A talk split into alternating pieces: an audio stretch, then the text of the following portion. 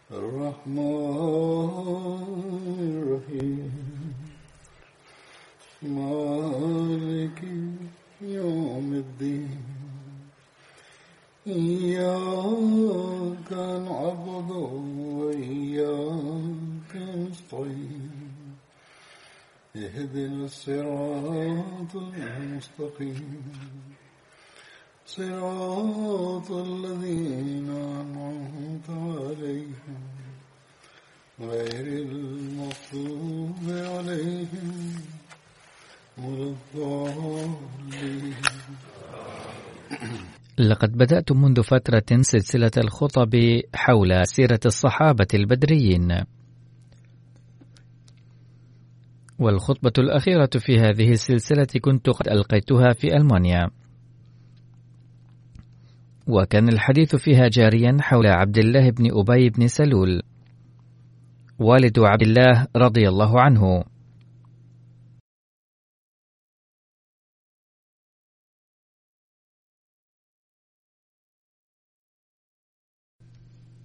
وكنت أتحدث عن غزوة أحد حين انتهت الخطبة.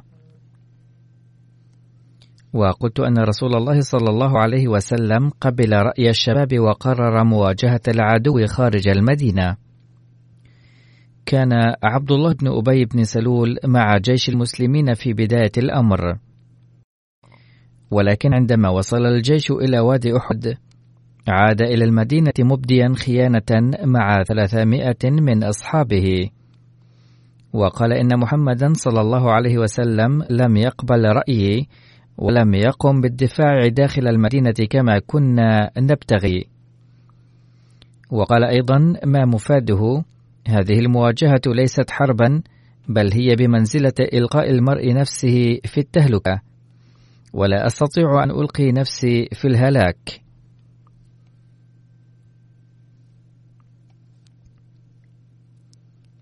من المعلوم أنه كان منافقا منذ البداية والمنافق يكون جبانا دائما. وقد ظهر جبنه للعيان بهذه المناسبة أيضا.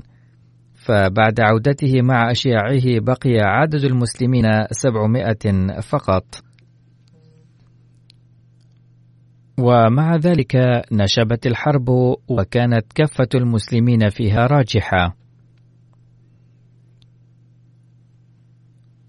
وكانوا قد نالوا الفتح تقريبا إلا أنهم واجهوا الخسارة بعد ذلك بسبب عدم تنفيذ بعضهم أمر رسول الله صلى الله عليه وسلم كما كان حقه حيث نزلوا من الجبل دون إذنه صلى الله عليه وسلم. سأذكر الآن ببعض التفصيل كيف تصرف عبد الله بن أبي بن سلول بعد ذلك وكيف بدأ بالاستهزاء والكلام المسيء والمؤذي عن النبي صلى الله عليه وسلم وعن المسلمين. ومن هذه الأحداث يتبين حب عبد الله رضي الله عنه ابن عبد الله بن أبي بن سلول للإسلام ولنبي صلى الله عليه وسلم ويثبت أيضا أنه لم يكن عنده مانعا في أي تصرف ضد أبيه إن هجم على الإسلام أو هتك عرض النبي صلى الله عليه وسلم.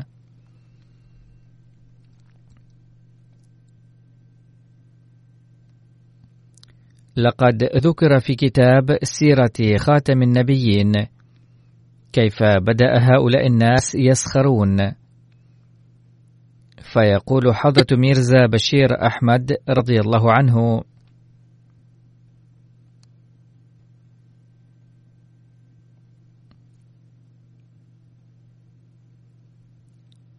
اليهود والمنافقون في المدينة قد ارتعبوا قليلا بعد غزوة بدر ولكنهم تشجعوا بعد غزوة أحد.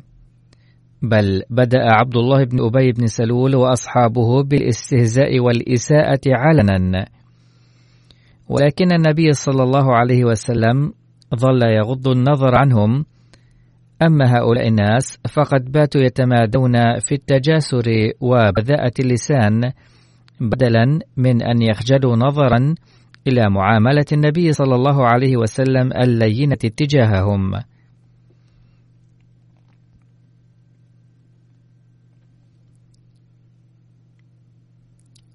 تتبين بذاءة لسان عبد الله بن أبي بن سلول رئيس المنافقين وحب ابنه عبد الله رضي الله عنه لنبي صلى الله عليه وسلم وإخلاصه له من حادث وقع عام الخامس للهجرة عند العودة من غزوة بني المصطلق.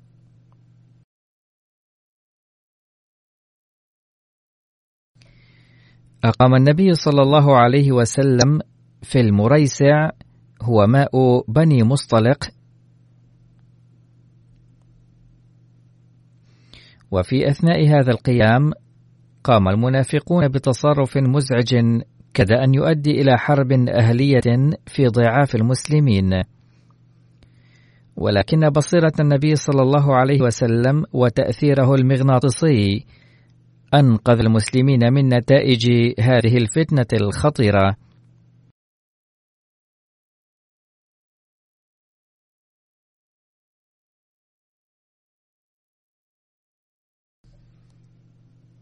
وبيان ذلك أن جهجها كان أجيرا لعمر بن الخطاب رضي الله عنه. فذهب لجلب الماء من المريسيع. وفي الوقت نفسه جاء إلى هناك لجلب الماء صدفة رجل آخر اسمه سنان وهو من حلفاء الأنصار. كان الرجلان المذكوران جاهلين ومن البسطاء تماما. فتنازعا إلى أن رفع جهجها يده فضرب سنانا عندها بدأ سنان يصيح ويثير ضجة وجعل ينادي يا حزب الأنصار! سارعوا لنصرتي فقد هوجمت وضربت. فلما رأى جهجه أن سنانا قد نادى قومه فنادى إذ كان رجلا جاهلا هو أيضا بدوره قومه قائلا يا حزب المهاجرين أسرعوا لنجدتي. حين انتهى هذا الكلام إلى آذان الأنصار والمهاجرين أسرعوا إلى الماء حاملين سيوفهم واجتمعوا بكثرة في لمح البصر. وكاد بعض الجهال من الشباب أن يهاجموا الآخرين.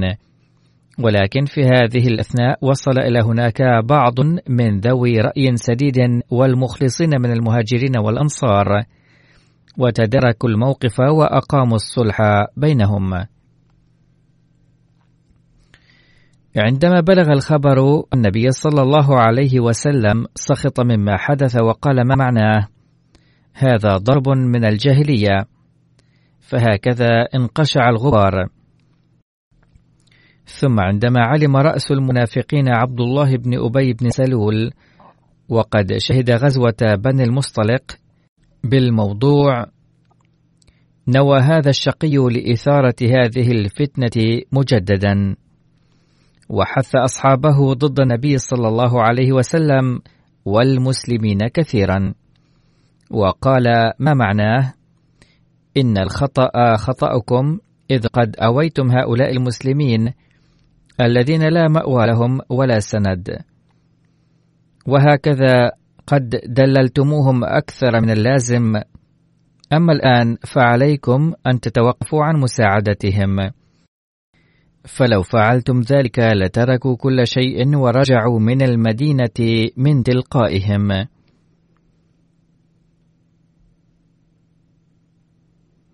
فقال هذا الشقي كما ورد في القرآن الكريم لئن رجعنا إلى المدينة ليخرجن الأعز منها الأذل.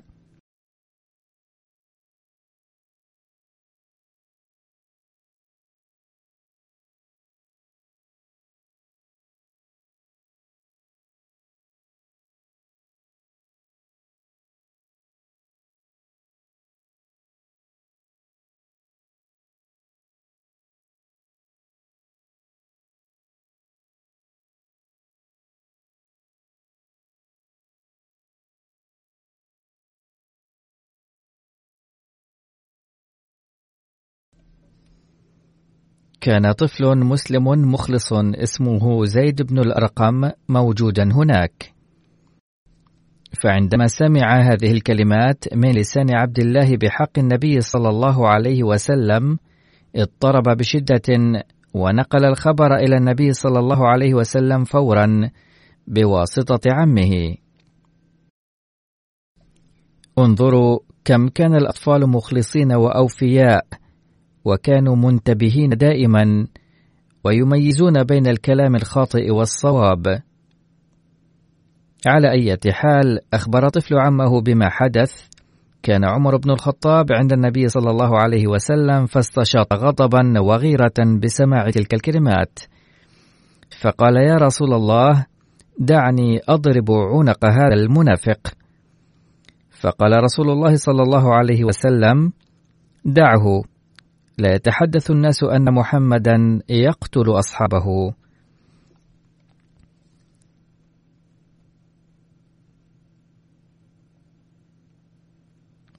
ثم دعا رسول الله صلى الله عليه وسلم عبد الله بن أبي بن سلول وأصحابه وسألهم ما القصة؟ فقد سمعت كذا وكذا. فقال كلهم حالفين أننا لم نقل هذا. وقال بعض الأنصار أيضا على سبيل شفاعة لعل زيد بن الأرقم قد أساء الفهم.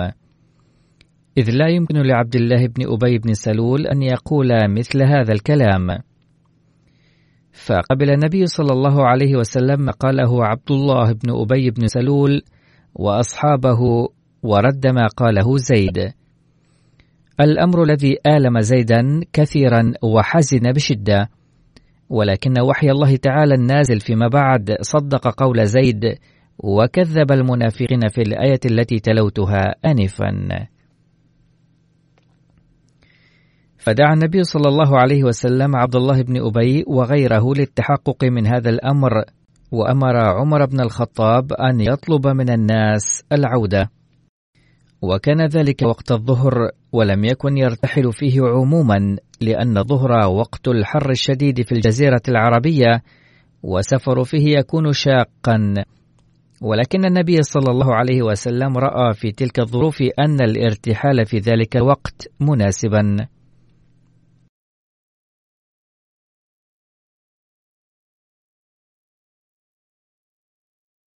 فاستعد جيش المسلمين فورا للعودة بحسب أمر النبي صلى الله عليه وسلم. وغالبا في ذلك الوقت نفسه جاء أسيد بن حضير أحد رؤساء أوس وقال للنبي صلى الله عليه وسلم يا رسول الله لقد رحت في ساعة لم تكن تروح فيها. فقال أو ما بلغك ما قال عبد الله بن أبي؟ قال وماذا؟ قال زعم إن رجع إلى المدينة ليخرجن الأعز منها الأذل. قال أسيد عفويا فأنت والله تخرجه إن شئت فإنك العزيز وهو الذليل. ثم قال يا رسول الله ارفق به فوالله لقد من الله بك. وإن قومه لينظمون له الخرز ليتوجوه. فإنه ليرى أنك قد استلبته ملكا فبدأ يحسدك بسبب ذلك.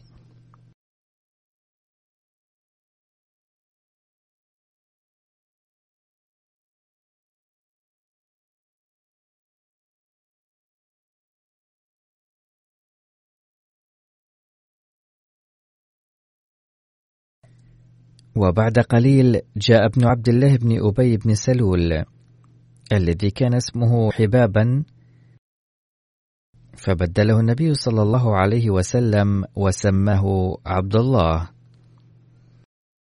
وهو الذي نتناول ذكره وكان صحابيا مخلصا. وقال للنبي صلى الله عليه وسلم يا رسول الله بلغني أنك تريد قتل أبي بسبب تجاسره وشره. فإن كنت فاعلا فمرني به فأنا أحمل إليك رأسه. وأخشى أن تأمر غيري بقتله. فلا تدعني نفسي أنظر إلى قاتل أبي يمشي في الناس فأقتله. فأقتل مؤمنا بكافر فأدخل النار بدلا من نيل رضا الله تعالى. فطمأنه النبي صلى الله عليه وسلم وقال بل نرفق به ونحسن صحبته ما بقي معنا.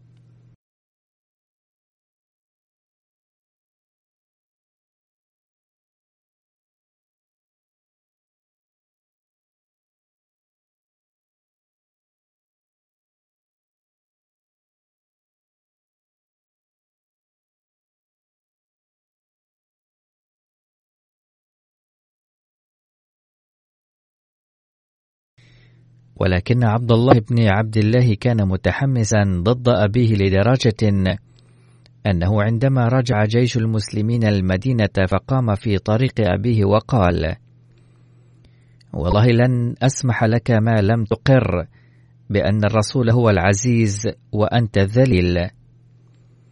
وأصر عبد الله على ذلك حتى اضطر أبوه ليقول هذه الكلمات فخلى سبيله.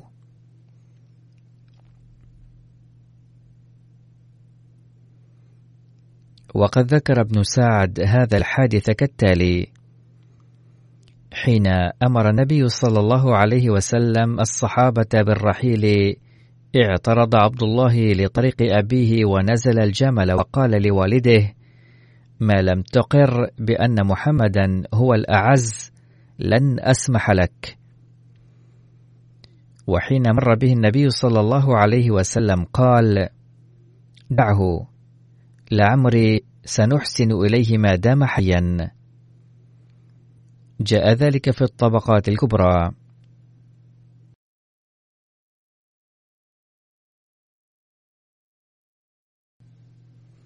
وكذلك ورد قال عبد الله بن أبي ليخرجن الأعز منها الأذل. فقال عبد الله بن عبد الله للنبي صلى الله عليه وسلم يا رسول الله هو الذليل وأنت العزيز. أي قال الابن عن أبيه ذلك.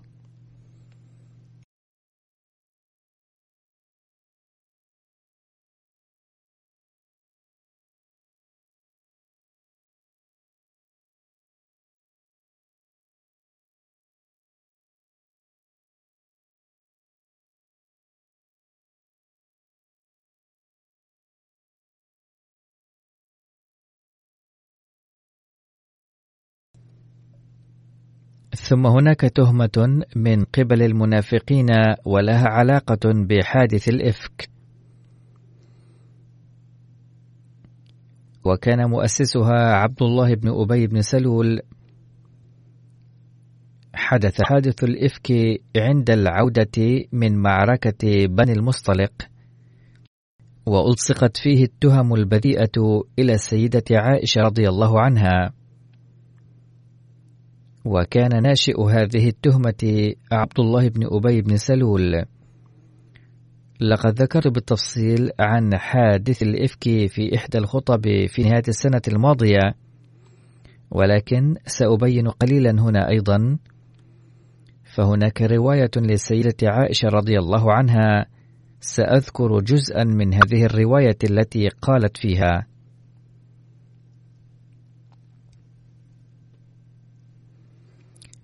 كان رسول الله صلى الله عليه وسلم إذا أراد أن يخرج سفرا أقرع بين أزواجه فأيتهن خرج سهمها خرج بها معه فأقرع بيننا في غزاة غزاها فخرج سهمي فخرجت معه بعدما أنزل الحجاب فأنا أحمل في الهودج وأنزل فيه. كان الهودج مثل كرسي مغطى من الأطراف بالستر تجلس فيها المرأة. فسرنا حتى إذا فرغ رسول الله صلى الله عليه وسلم من غزوته تلك وقفل ودنونا من المدينة. آذن ليلة بالرحيل فقمت حين آذنوا بالرحيل فمشيت حتى جاوزت الجيش. فلما قضيت شأني أقبلت إلى الرحل فلمست صدري فإذا عقد لي من جزع أظفار قد انقطع فرجعت فالتمست عقدي فحبسني ابتغاؤه. فأقبل الذين يرحلون لي فاحتملوا هودجي فرحلوه على بعير الذي كنت أركب وهم يحسبون أني فيه. فوجدت عقدي بعدما استمر الجيش فجئت منزلهم وليس فيه أحد. فأممت منزل الذي كنت به فظننت أنهم سيفقدونني فيرجعون إلي. فبين أنا جالسة غلبتني عيناي فنمت وكان صفوان بن المعطل السلامي ثم الذكواني من وراء الجيش فأصبح عند منزلي فرأى سواد إنسان نائم فأتاني وكان يراني قبل الحجاب فاستيقظت باسترجاعه حين أنخ راحلته فركبتها فانطلق يقول بالراحلة حتى أتينا الجيش بعدما نزلوا معرسين في نحر الظهيرة فهلك من هلك. أي هلك بسبب التهمة. وكان الذي تولى الإفك عبد الله بن أبي بن سلول فقدمنا المدينة فاشتكيت بها شهرا والناس يفضون من قول أصحاب الإفك ويريبني في وجعي أني لا أرى من النبي صلى الله عليه وسلم اللطف الذي كنت أرى منه حين أمرض. إنما يدخل فيسلم ثم يقول كيف تيكم لا أشعر بشيء من ذلك. تو فخرجت أنا وأم مصطح قبل المناصع متبرزنا.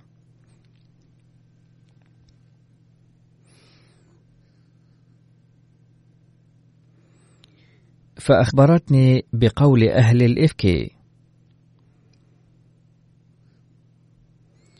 فلما رجعت إلى بيتي دخل علي رسول الله صلى الله عليه وسلم فسلم فقال كيف تيكم فقلت إذن لي إلى أبوي. فأذن فجئت أبوي. فقلت لأمي يا أمتاه ما يتحدث الناس؟ فقالت يا بنية هوني عليك. أي لا ترهقي نفسك واطمئني. فالناس يتكلمون هكذا. قلت سبحان الله وقد تحدث الناس بهذا. فبكيت تلك الليلة حتى أصبحت لا يرقأ لي دمع ولا أكتحل بنوم. حين علمت أن هذه التهمة ألصقت بي باختصار ظل الناس يتكلمون عن هذه التهمة واستشار النبي صلى الله عليه وسلم بعض الصحابة أيضا. ثم ذات يوم دعا رسول الله صلى الله عليه وسلم بريرة خادمة السيدة عائشة رضي الله عنها فقال أي بريرة هل رأيت من شيء يريبك من عائشة؟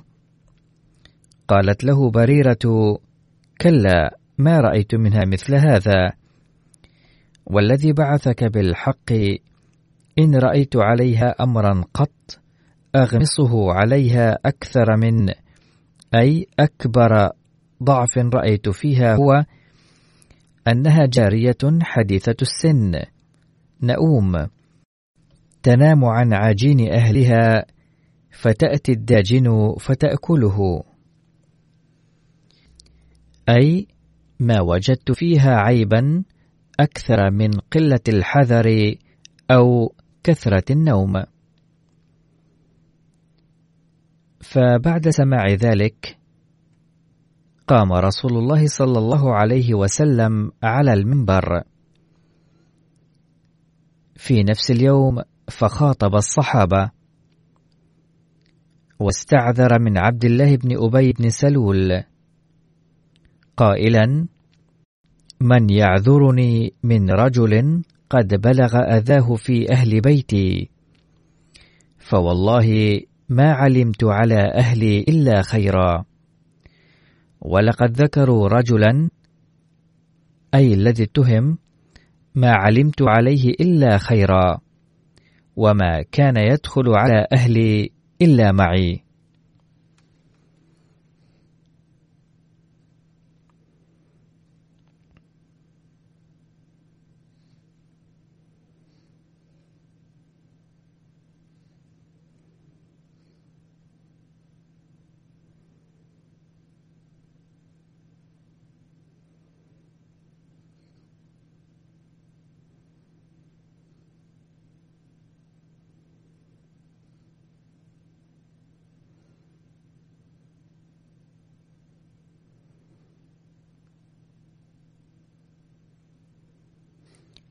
باختصار تقول السيدة عائشة: لقد خاطبني النبي صلى الله عليه وسلم ذات يوم مباشرة فقال: يا عائشة فإنه قد بلغني عنك كذا وكذا، فقلت والله لقد عرفت أنكم قد سمعتم بهذا، والناس يتكلمون فيما بينهم عن هذا ويتهمونني به، فإن قلت لكم إني بريئة والله يعلم أني بريئة.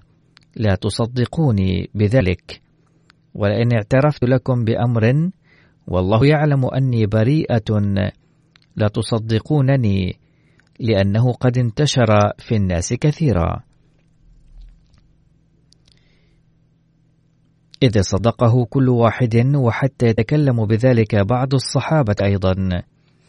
وإني والله ما أجد لي ولكم مثلا إلا كما قال أبو يوسف فصبر جميل والله المستعان على ما تصفون. وهذه آية من سورة يوسف.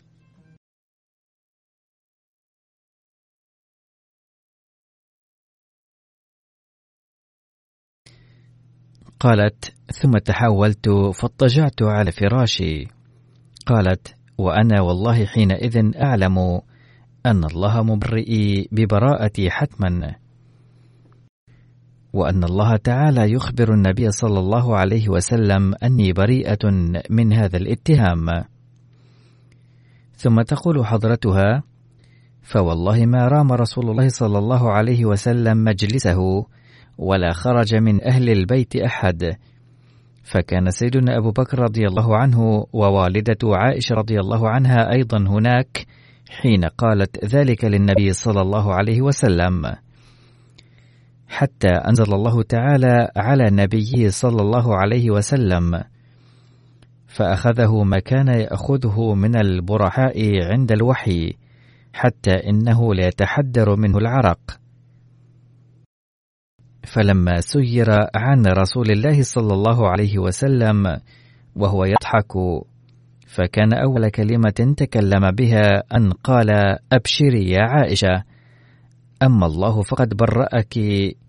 فقالت لي أمي قومي إليه.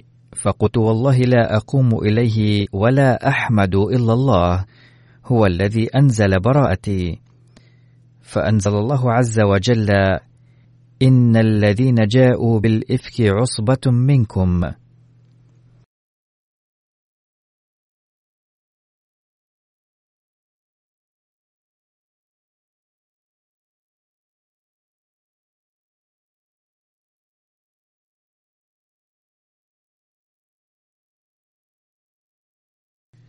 مع كل هذه الأمور حين تمت براءتها وأعلن النبي صلى الله عليه وسلم وأنزل الله تعالى آية في القرآن الكريم وكانت السيدة عائشة رضي الله عنها تقول: كنت أرجو أن الله تعالى سيكشف الحقيقة على النبي صلى الله عليه وسلم في رؤيا أو بطريق آخر، وما كنت أتوقع أن آية في القرآن الكريم ستنزل بهذا الخصوص. فانتهى هذا الأمر وصدرت التهم المختلفة وشتى التصرفات.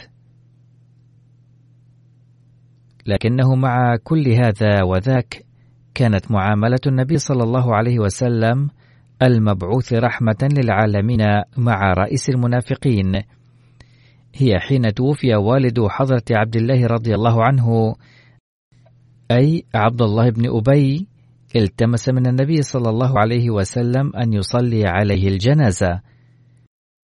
كما قال يا رسول الله أعطني قميصك أكفنه فيه لعل ذلك يخفف عنه. فأعطاه النبي صلى الله عليه وسلم قميصه.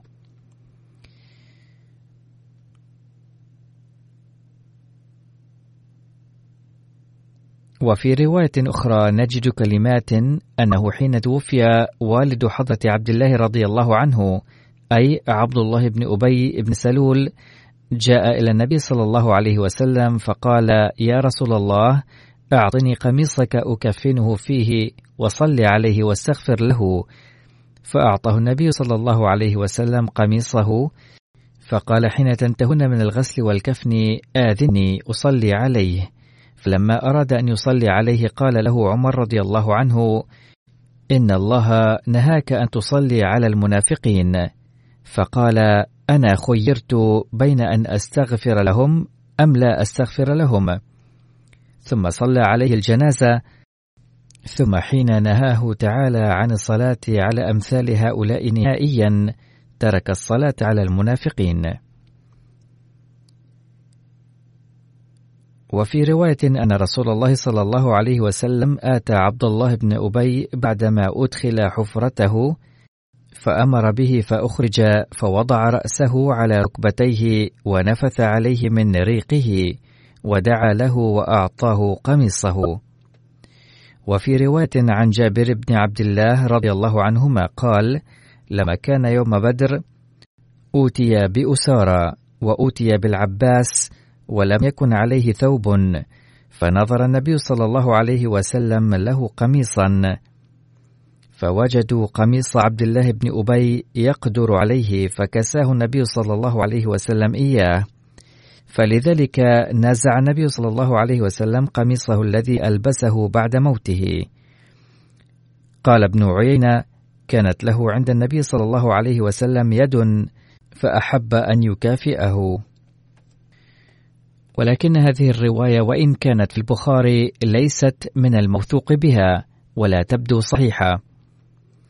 إذ كان النبي صلى الله عليه وسلم رحمة للعالمين أنه قام بذلك لمعاملته الحسنة وعند البعض لم يكن عبد الله بن أبي مسلما عند بدر وإذا افترضنا أنه قد أعطى قميصه فكان النبي صلى الله عليه وسلم له منن لا حصر لها عليه حتى وفاته.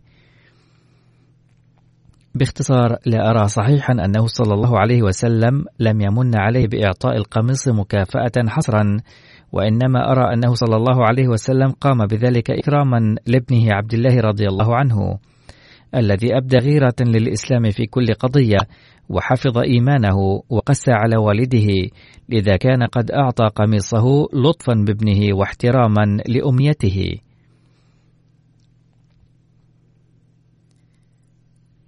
وقال سيدنا عمر رضي الله عنه وهو يروي القصة بنفسه عندما مات عبد الله بن أبي بن سلول قيل لرسول الله صلى الله عليه وسلم أن يصلي عليه الجنازة ولما قام الرسول صلى الله عليه وسلم للصلاة عليه ذهبت وقلت يا رسول الله أتصلي على ابن أبي بن سلول وقد فعل كذا وكذا يوم كذا وكذا وبدأت أعدد جرائمه. فابتسم رسول صلى الله عليه وسلم وقال ابتعد عني يا عمر. فلما أصررت عليه إصرارا قال لقد خيرت فاخترت ولو علمت أنه سيغفر له لو استغفرت له أكثر من سبعين مرة لفعلت. قال عمر فصلى رسول صلى الله عليه وسلم عليه الجنازة ثم عاد ولم يلبث أن نزلت عليه الآيتان من سورة البراءة أي التوبة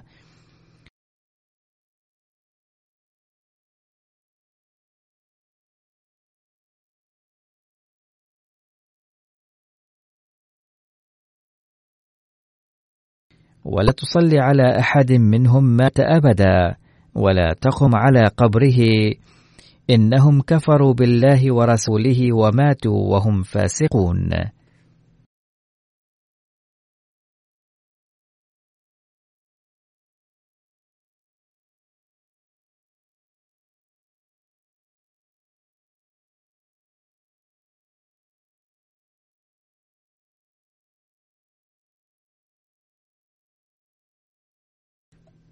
قال عمر رضي الله عنه فتعجبت بعد ذلك من جرأتي على رسول الله صلى الله عليه وسلم إذ كيف تكلمت أمامه هكذا؟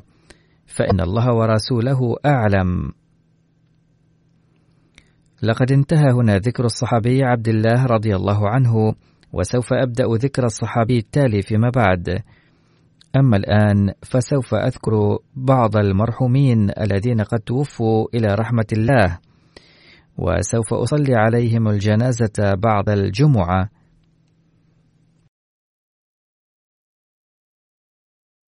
أول هؤلاء المتوفين هي المرحومة أمة الحفيظ زوجة الداعية مولانا محمد عمر المحترم من كارلا بالهند. توفيت في العشرين من أكتوبر وعمرها 72 عاما. إن لله وإنا إليه راجعون. ولدت في كيرالا عام 1947 دخلت الأحمدية في عائلة المرحومة بواسطة والد جدها من أمها الذي كان من الرعيل الأول من الأحمديين في كيرلا. لقد وفقه الله تعالى لخدمة الدين كسكرتيرة المال في تشيناي ورئيسة للجنة إماء الله في كيرلا لمدة طويلة. كانت المرحومة مواظبة على تلاوة القرآن الكريم وصلاة التهجد. كانت تعلم النساء والبنات القرآن الكريم. كانت تصوم الصيام المفروض وكذلك صيام النفل. لقد خدمت زوجها مولانا محمد عمر كثيرا حتى آخر عمرها. كانت تكرم الضيوف وتحب خدمة خلق الله. كانت امرأة صالحة جدا ومحبة للخلافة حبا شديدا حيثما أقامت كانت تعامل أفراد الجماعة بإخلاص وتخدم القادمين إلى مركز الجماعة بصدق وتفان. قبل وفاتها أصيبت بثلاثة سكتات قلبية وعندما أصيبت للمرة الثالثة قالت لزوجها المولوي محمد عمر إن أجلي قدنا ثم قالت بلغ الجميع سلامي. ثم كبرت ثلاثا ولحقت بربها. كانت المرحومة موصية خلفت أربع بنات. كانت كنة للسيد منور أحمد ناصر الذي يعمل في مكتب سكرتير الخاص متطوعا على إعداد بريد بلغة ولاية تامل.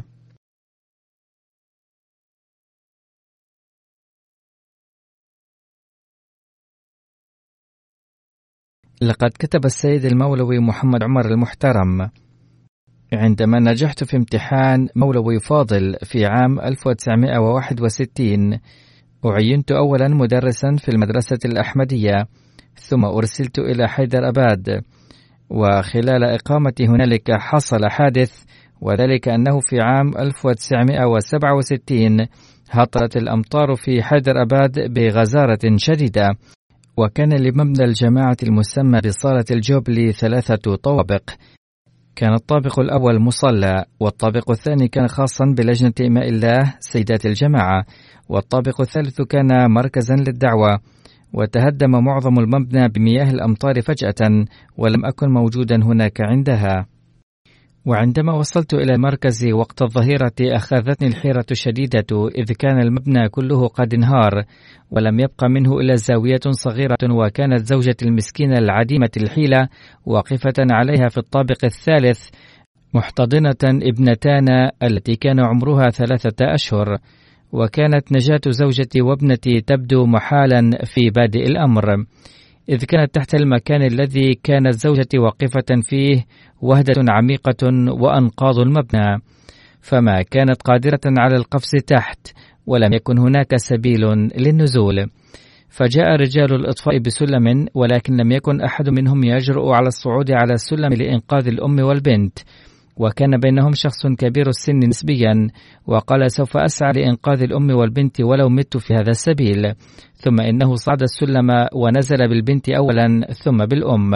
وهكذا نجتا بمعجزة.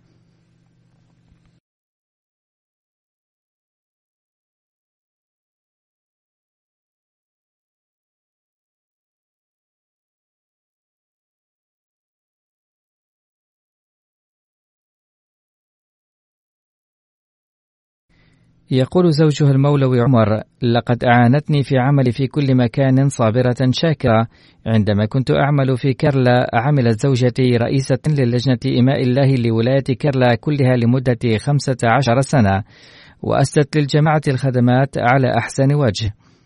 وعندما أقامت في قاديان عندما كنت أعمل ناظرا للإصلاح والإرشاد ما بين 2007 إلى 2017 كانت تذهب يوميا إلى بيت الدعاء وتقوم هنالك بأدعية طويلة وفي عام 2015 وفقها الله للعمرة.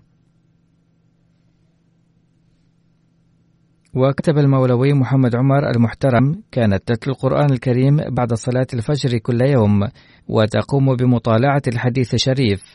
وكانت هذه عادتها اليومية حتى وفقها الله تعالى للقيام بهذا يوم وفاتها أيضا. كانت شغوفة بمطالعة كتب المسيح الموعود عليه السلام وكانت ترغب في تحصيل المعلومات الدينية عموما.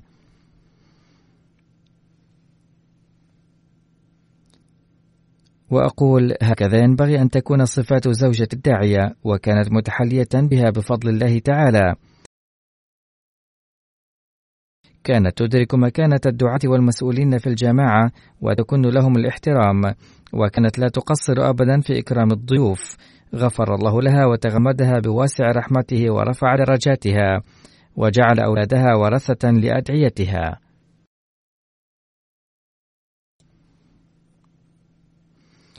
والجنازة الثانية هي للتشودري محمد إبراهيم. الذي كان في السابق مديرا وناشرا لمجلة أنصار الله الشهيرة بباكستان. لقد توفي في السادس عشر من أكتوبر عن عمر يناهز ثلاثة وثمانين عاما. إن لله وإنا إليه راجعون. لقد عين سكرتيرا لأنصار الله بربوة في باكستان عام 1957 ولما بدأ صدور مجلة أنصار الله الشهرية عام 1960 عين مديرا ومسؤول طباعتها وقد قام بهذا الواجب على أحسن وجه حتى عام 2004 لقد خدم في مجلس أنصار الله بباكستان بالمناصب التالية. مدير مكتب لنائب قائد عمومي وسكرتير لرئيس المجلس أيضا. وفي عام 2003 رفع ضده قضية بسبب الجماعة واعتبر مجرما هاربا فهاجر إلى لندن باقل إلى هنا. وهنا أيضا وفقه الله تعالى لخدمة الجماعة في مكتب أنصار الله لثمانية أو تسعة أعوام حيث كان عضوا في الهيئة الإدارية لمجلس أنصار الله الوطني.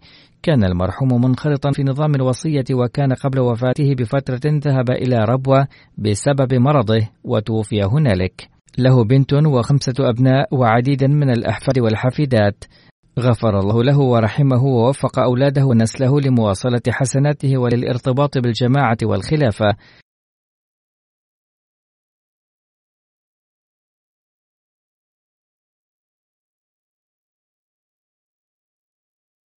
لما كان مديرا لمجلة أنصار الله في باكستان كانت القضايا ترفع ضده على كل شيء فقد رفعت حوالي 26 قضية ضده وبقي أسيرا في السجن لمدة شهر.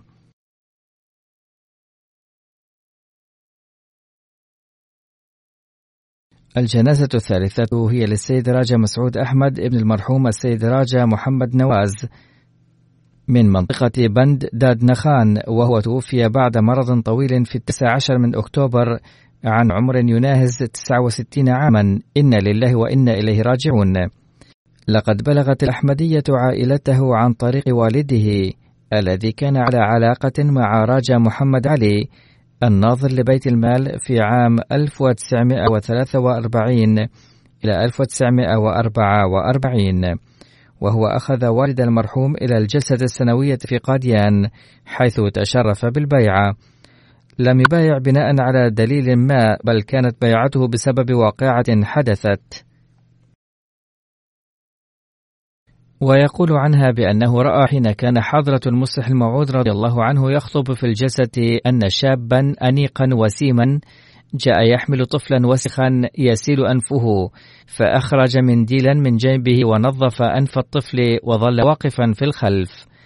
كان المصلح الموعود رضي الله عنه مركزا على كلمته ولكن لما بكى الطفل بعد قليل التفت ونظر إلى الوراء ثم أعلن أن على الوالدين اللذين فقدا ابنهما أن يأخذاه من هنا.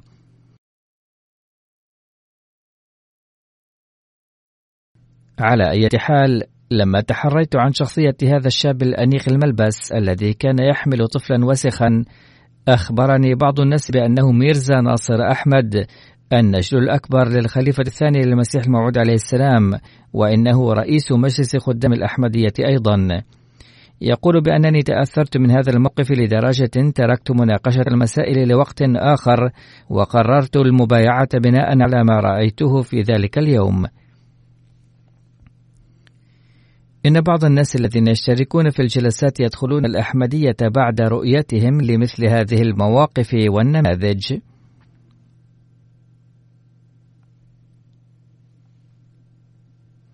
انتقل السيد راجا مسعود أحمد إلى إنجلترا في عام 1991 وعين رئيسا للجماعة في فرع كيتفورت وكان يستخدم بيته أيضا كمركز للجماعة. ثم خدم الجماعة على منصب القائد العمومي في مجلس أنصار الله وسكرتير الوصية الإضافي وسكرتير الوصية الوطني. فلما أمرت بتحسين نظام الوصية فقد بذل جهدا كبيرا بفضل الله تعالى في تنظيم أمور الموصين. كانت له علاقة وثيقة مع الخلافة كان يحترم المسؤولين في الجماعة وكان مواظبا على الصلوات وصلاة التهجد. كان يتبرع بسخاء ويكثر من الصدقات وإيصال الخير. كان يهتم بالفقراء وكان شخصية اجتماعية. كان منضما إلى نظام الوصية ترك خلفه زوجته وابنة وابنين. رحمه الله وغفر له ورفع درجته كان هو زميلي في الكلية لم نكن في صف واحد إذ كانت المواد التي أخذها مختلفة إلا أنه يمكن القول بأنه كان في نفس الكلية يدرس في نفس الفترة التي كنت أدرس فيها. وبناء عليه يمكن القول بأننا كنا ندرس سويا في كليات واحدة. كانت هناك حصة اللغة الأردية فقط التي كنا نجلس فيها سويا. كان يتميز بصفات كثيرة آنذاك أيضا.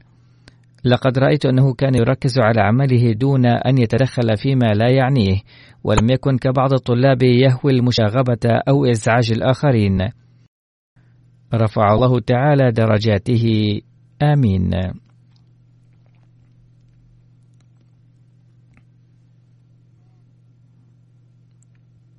يقول السيد الله بخش صادق وكيل التعليم في ربوة. كان المرحوم شجاعا وأحمديا غيورا كان مسجدنا في جيلهم قديما وكان سقف غرفه وفرشها واطئا أيضا. بل كان الفرش واطئا من بعض الأماكن ومرتفعا من أخرى. كانت ظروف الجماعة صعبة بعد قانون صدر عام 1984 إذ بعد ذلك لم يسمح للجماعة ببناء أي مسجد ولا ترميم أي مسجد أيضا. ولكن راجع مسعود أحمد أخذ على عاتقه مسؤولية بناء المسجد وأنجز هذه المهمة بحكمة وبتشاور مع أمير الجماعة. فقد أقام أعمدة للقاعة الرئيسية للمسجد بحسب تصميم دون أن يلمس جدران المسجد الخارجي اتجاه الشارع ثم وضع سقف على الأعمدة. لقد قدم تضحية المال والوقت أيضا في بناء المسجد وحث الناس عليها. وهكذا جعل المسجد في حلة جديدة. وبعد وضع السقف على الأعمدة أزال الجدران الخارجية وهكذا أعد المسجد بقاعتين واحدة فوق الأخرى.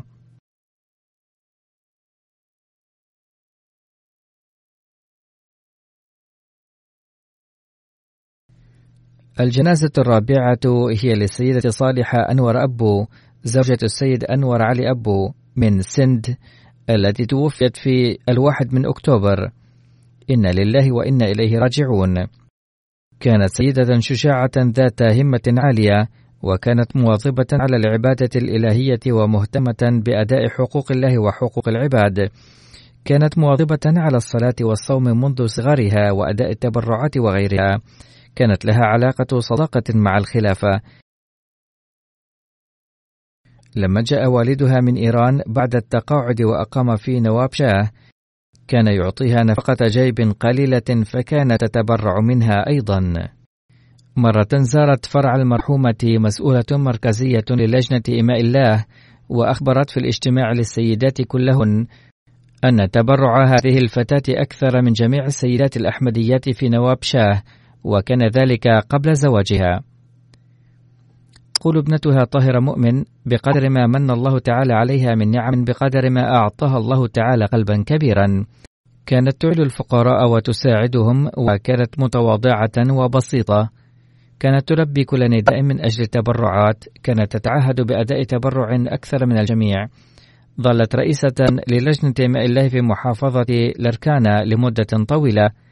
وكلما قامت بحث الأخوات على أداء التبرعات أثناء جولاتها حظيت بردة فعل رائعة لكونها صاحبة أسوة صالحة في هذا المجال. شاعة وغيورة كانت قد تزوجت في عائلة سندية عريقة وعاشت حياتها الاجتماعية بعيدة عن التقاليد والبدعات الشائعة في مجتمع غير متحضر للسند آنذاك.